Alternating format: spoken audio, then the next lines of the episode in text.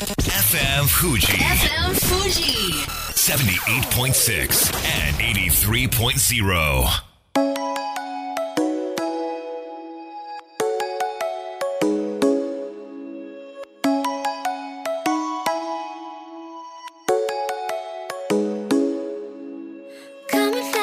月曜夜のひとときいかがお過ごしでしょうか？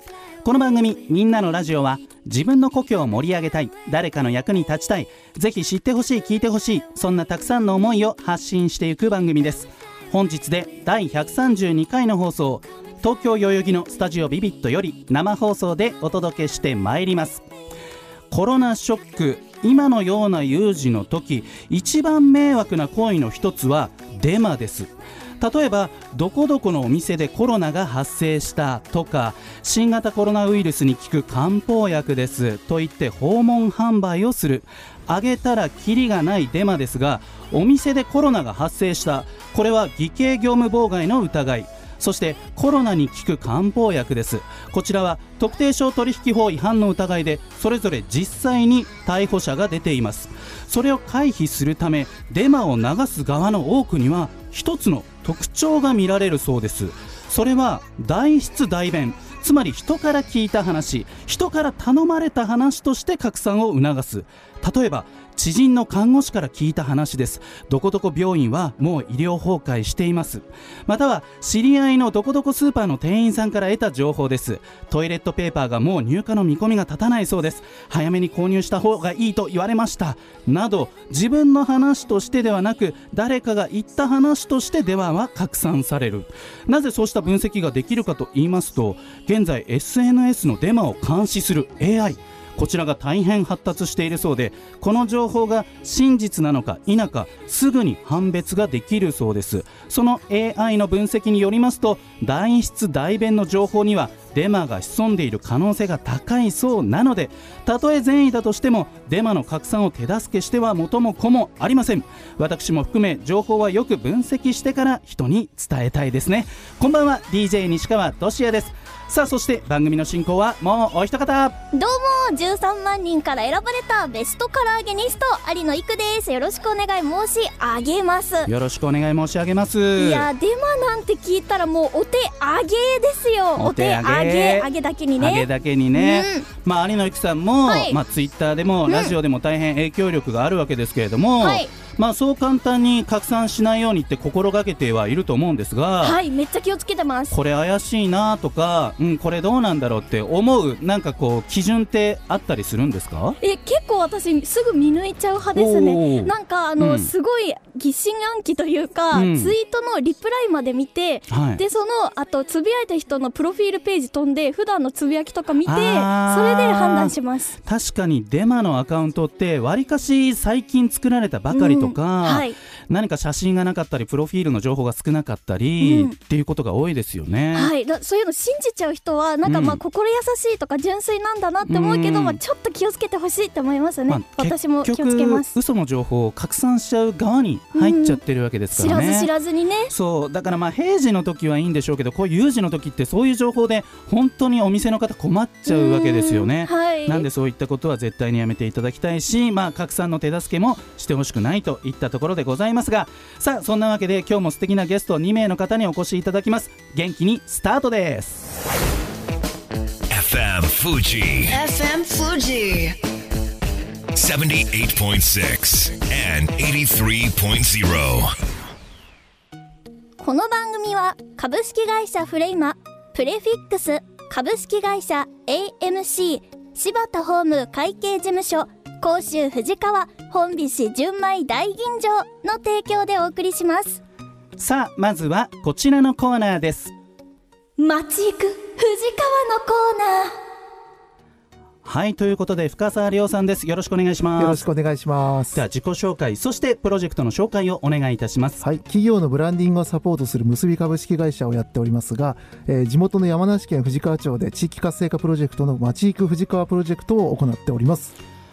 さあ深澤さん、はい。ウィズコロナに入っているわけですけれども、深澤さんのお仕事への影響いかがでしょうか、やっぱりありますね、うん。あのやっぱりほとんどもう打ち合わせも Zoom ですしね。はい。うん。まあ、その Zoom いわゆる遠隔で、はい。まあ、打ち合わせする中で、まあ、いいこと悪いことってなんか気づきあったりしますか、いやもうねあの普段はうんやっぱり3アポぐらいなんですよ1日。はい、入れて、うん。やっぱり移動もありますかそうらねですよね、だけどもう今はもう Zoom で移動がないんで、はい。6アポとか入れちゃうんですよ。やばそうもうねボロボロですもう疲れてなるほど。えちなみに僕の理解では、はい。そのリアルでちゃんとコミュニケーション取れてる方との、はい。 Zoom の打ち合わせって割とうまくいくなと思ってるんですが、そこで初めましてとかだと、はい。結構難しいんじゃないかとか思うんですけどそのあたりどうなんですか？もうねあの、はい。 Zoom の嵐ではい。全然大丈夫になりましたね、あ全然大丈夫なんだ。もう普通ですあ本当ですか、はい。もうそのパソコンの画面上で初めましてでも全然いけちゃう、全然いけちゃいます。あじゃあこれもう慣れか。慣れですね。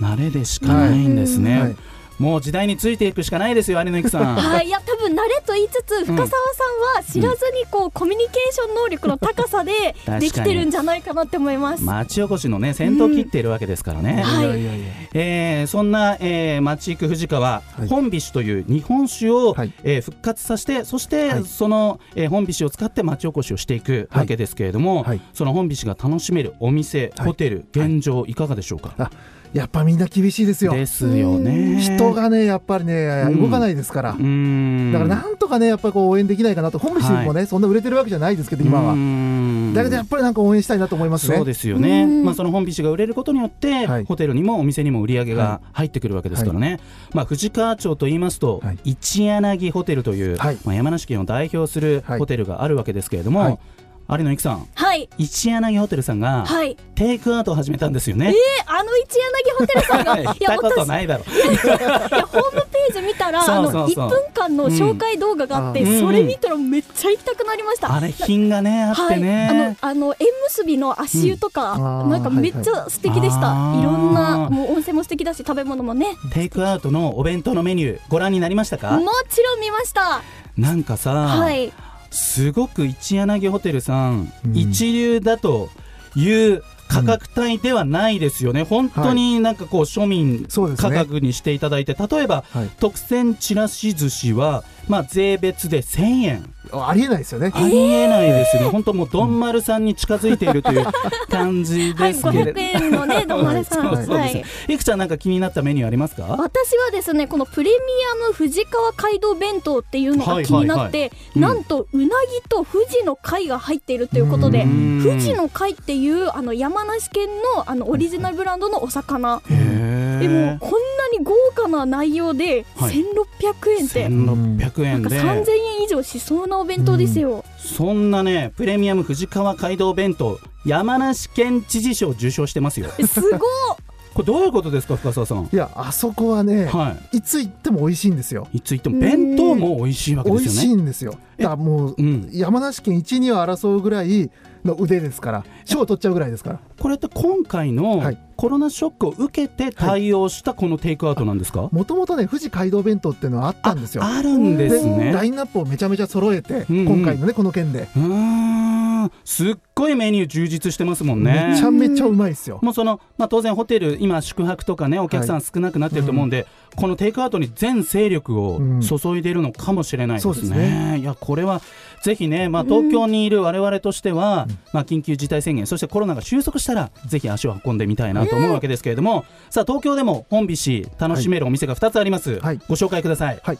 あの五反田の、ははいい宝さんですね。宝さん。はい。宝さんも、まあ、現状はね、はい。まあ、居酒屋、ええ。焼き鳥屋さんですからなかなか集客は難しい状況になっているんですが、はい。テイクアウトを。やってるんですよ、そしてええ、なんと本菱も？本菱まで買えます今。なぜなんですかというところなんですけれども。買えます今。買えるんですおね一本買えちゃう。あの免許降りてますから特別に。あ今このコロナの影響で。すごいですね、まあ、高良さんといえば焼き鳥で、えー有名なお店なんですけれども、それがまあテイクアウトもできて、はい。本菱も買えちゃうよとと。いうところで。さあいくちゃん、はい。まあ、食レポのありのいくですけれども 何か気になるメニューございましたか？はい徳島阿波踊りのフライドチキンとうん。長島赤じゃがのフライドポテト、ほう。こちらですね、ええまああのええフライドチキンって結構あの、まあ、唐揚げみたいなうん。も,、ものと認識してるんですけど、ええ。阿波踊りっていう地鶏は、はい。もう肉質が本当に素晴らしくて噛めば噛むほど肉のうまみがじわーって出てくるんですよ。でしかもフライドポテトの原産にもこだわって、まあ、長崎県の赤じゃがっていう、うんもうダブルでもうごちそうなんですよ。すごいそれをテイクアウトにしてくれるってもう神か。もう本当最まあ高ほん。とさすが彦摩呂さんとねねお仕事されてるだけあって食レポのいやコメもう美味しントはさの宝石箱それはなんか似てますねや。はいすいません。いやいやいやいや彦摩呂さん。いやだけど本当に美味しそうなんでね、はいまあ、ぜひなんかこううん、本当に食べたいし助けたいし、なんかいろんな意味で足を運んで、そうですね。そのエリアの方にはぜひ助けていただきたいですね、今なんかこうやっぱりその移動ができないんで、はい。地域の人がうん。地域のお店を支えようよっていう、うん。そんな呼びかけがありますよね、なんでそれぞれの地域の大好きなお店をはい。今一生懸命ねテイクアウトとかそういったことで、えーみんなで支えられたらななんて思います、さあ深澤さん、はい。あの山梨っていうと、はい。まあ、当然海がないわけですけれども、ね。はい非常に魚の消費がすごいんですよ。あるということで。ありますあります。これなぜなんですかね？これはねやっぱりはい。これちょっと本菱とも関わるんですけど、はい、藤川周雲がやっぱりねこう一役買っていへてーあの山梨県中の年貢米が駿河湾に運ばれて、うんうんうん。で帰りは、はい。その藤川に沿ってはい。海産物が上がってきたんですよ。うわでそこから藤あの山梨とか長野にね海産物があの出回ったんで。そうなんですね、えそれでも何何時代からやってる。藤川周雲ですからもう江戸の初期ぐらい江ですね。戸の初期からそういった文化があって、お魚を食べる文化は山梨県の皆さん、そうです。れもう海がないにもかかわらずうん。ものすごい消費があって、でもたくさんそこに魚が入ってくる、はい。ちゃんとルートが出来上がっているということなんですね。はい。さあいくちゃんはい。深澤さんがね1店舗はい。魚の美味しいお店を紹介してくれてます。おお。あの河口湖にあるんですよね、はい、そうですね。えー栄えるに正しいと書いて、栄翔水産。栄翔水産おお。これ有名なんですよねこれで県内では相当有名ですね。相当有名ではい。あの今調べたところによりますと、はいまあ、このコロナショックの影響を受けて、えー5月3日から6日まではちょっとお休みするということらしいんですけれども、うん。まあでもねあの5月8日からは今のところですけれどもその営業をする予定になっているということですから、ぜひねこれもまた地域の皆さんではい。支えていただけたら嬉しはいい、なと、ホームページ見たら、あはい。の特大トロホッケとか 甘塩銀鮭とか、めっちゃ中トロ刺身とかもう美味しそうすぎる。あー美味しそうすぎますね、はい。それは。えあの笠原さん例えばはい河口湖行ったら、はいどどんなことをして遊んだりして過ごすことが多いですか、はい私ですか、私はやっぱり吉田のうどん食べますよね。ああ、はい富士吉いや田もう吉田のうどん食べないとやダメですよ。有名ですよね、はい富士吉田のうどんは。それが一番いいと思います。あのなんかマップができるぐらい、はいいろんなねはい。あのうどんのお店えが喉越しじゃないんですよ。喉越しじゃない？喉越しじゃなくて噛むんです。噛む。とにかく硬い。はあ。の歯ごたえを楽しみに行くっていう。なるほどなるほど、私ねあのさっき5月6日までって言ったんですけれども、ええ。5月3日から7日までの間、えー営業を自粛するということでございます。大変失礼いたしました、えーというわけでね、はい。えーぜひこちらも足を運んでみたい。そして五反田で本菱を買ったりとか、い、ろいろこの状況でもやれることってありますからね。はい。一生懸命、えー飲食店を支えたいと思います、はい。さあ深澤さん、はい。今後の見通し、はい。どう考えていきましょうか？いやーもうコロナですけどね。うん。だけどまあコロナコロナ言っててもしゃあないですから。確かにもうね、うん。進んでいかないといけないんで進んでいか。ないといけない。あのーやっぱり本菱をね、はい。あの家飲みを豊かにするという意味で本菱をねたくさんの人に味わってほしいです。今年の本菱は過去最高の出来なんですよ、もうそれはね言っていただいてますから、ぜひ家でゆっくり本菱味わってみてはいかがでしょうか、というわけで深澤亮さんでした。ありがとうございましはいありがとうございまたした一曲お届けしましょう映画ワイルドスピードスカイミッションのテーマソングですウィズカリファで See You Again FM Fuji. FM Fuji. 78.6 and 83.0. さあみんなのラジオ改めまして私西川俊也と有野育でお届けしておりますここからはこちらのコーナーです三上明子の薬と健康。さあ知っているようで全く知らない薬と健康の話を各分野の専門家がナビゲートを務める総合情報サイトオールアバウトで薬の分野を担当する三上明子さんがお届けします。三上さんよろしくお願いしよます。ろしくお願いします。では自己紹介お願いします。はい薬剤師でオールアバウトの薬のガイドや GMO 社がやっているサイトみちるで健康関連の記事を書いている三上明子です。記事以外にも薬関連の講演もしてます。どうぞよろしくお願いしおます。願いします、まあ現在ですと、まあ、やっているお店やってないお店、い、ろいろあるわけですけれども、ドラッグストアとか調剤薬局そのあたりはいかがなんでしょうか？そうですね。スーパーや銀行みたいにあの透明のフィルムを上からこう垂らしているような形で守ったりあとは透明なサンバイザーのようなものを頭につけて予防していますね。うん。あとまだ調剤薬局での感染は聞いてないんですけれども待合室での混雑も密になりますので外で待ったりなど気をつけていられるといいですね。まあ、お店もいろいろ予防はするけれども、はい。お客さん自身もちょっと気をつけていきましょうということですね、はい。さあ今回はどんなトピックでいきましょうか。そうですね。今回お薬のちょっとした疑問についてお話ししてみたいと思います、はい。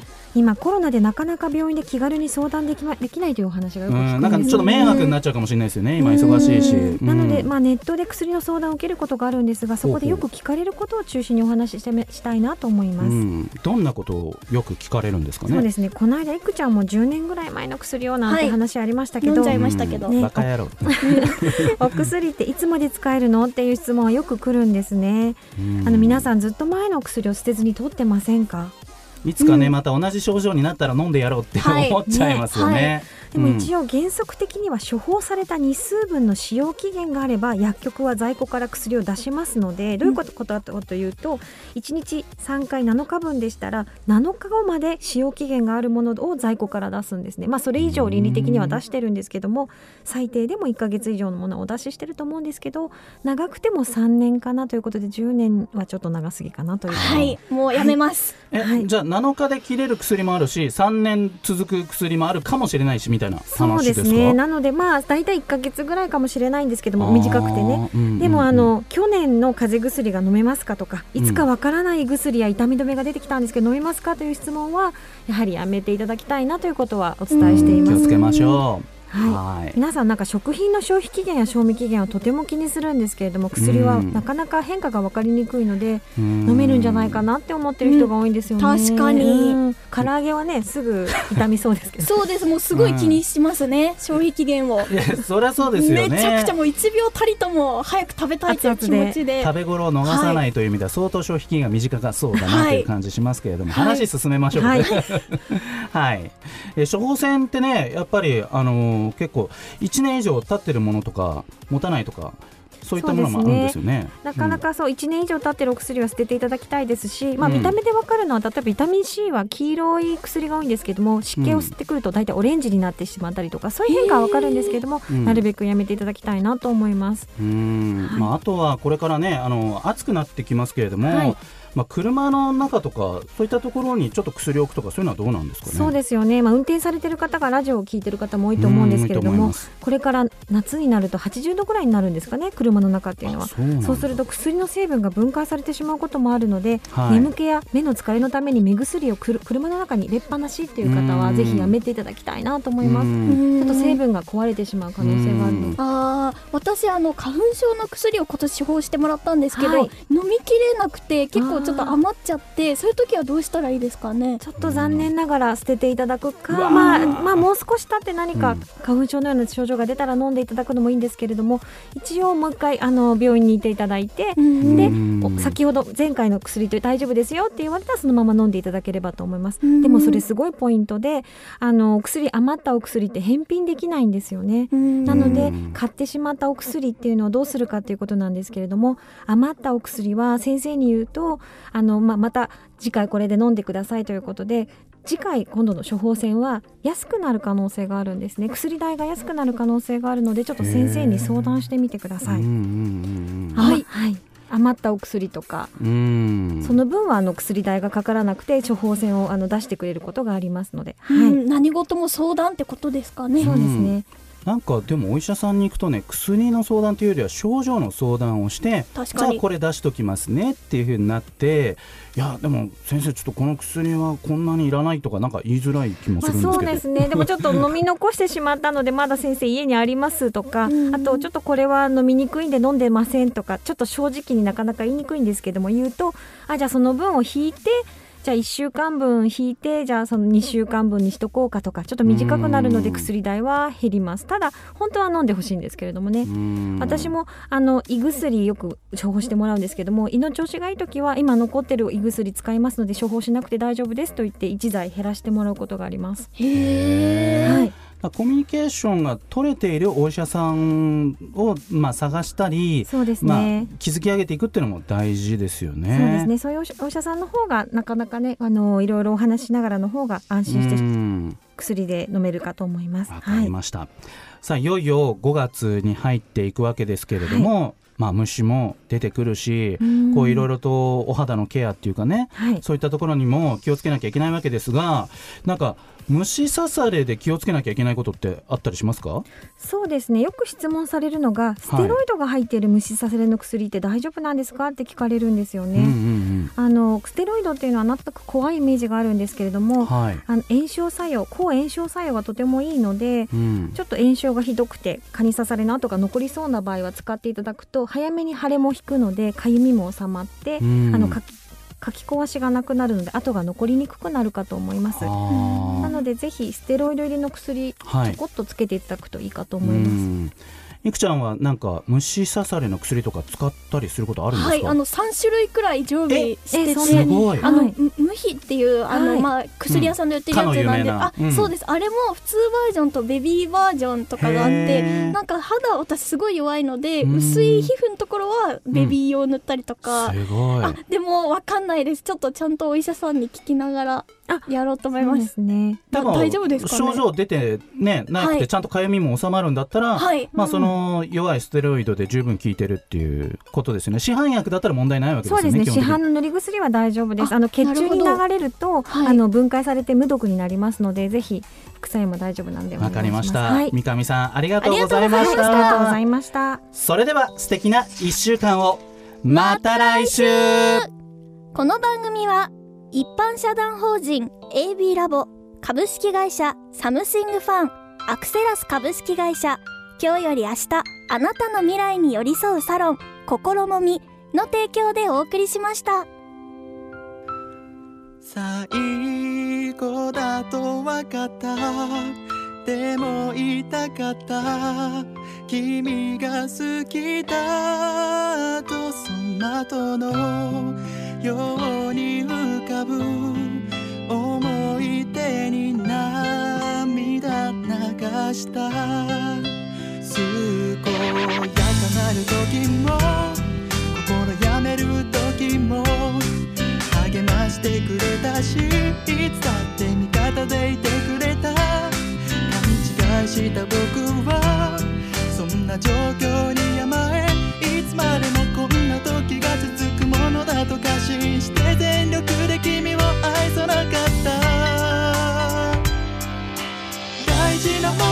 失って初めて気づかされた自分の愚かさ取り戻すことのできない過去にただ怯えている。この現実の全てを全てを全てを全て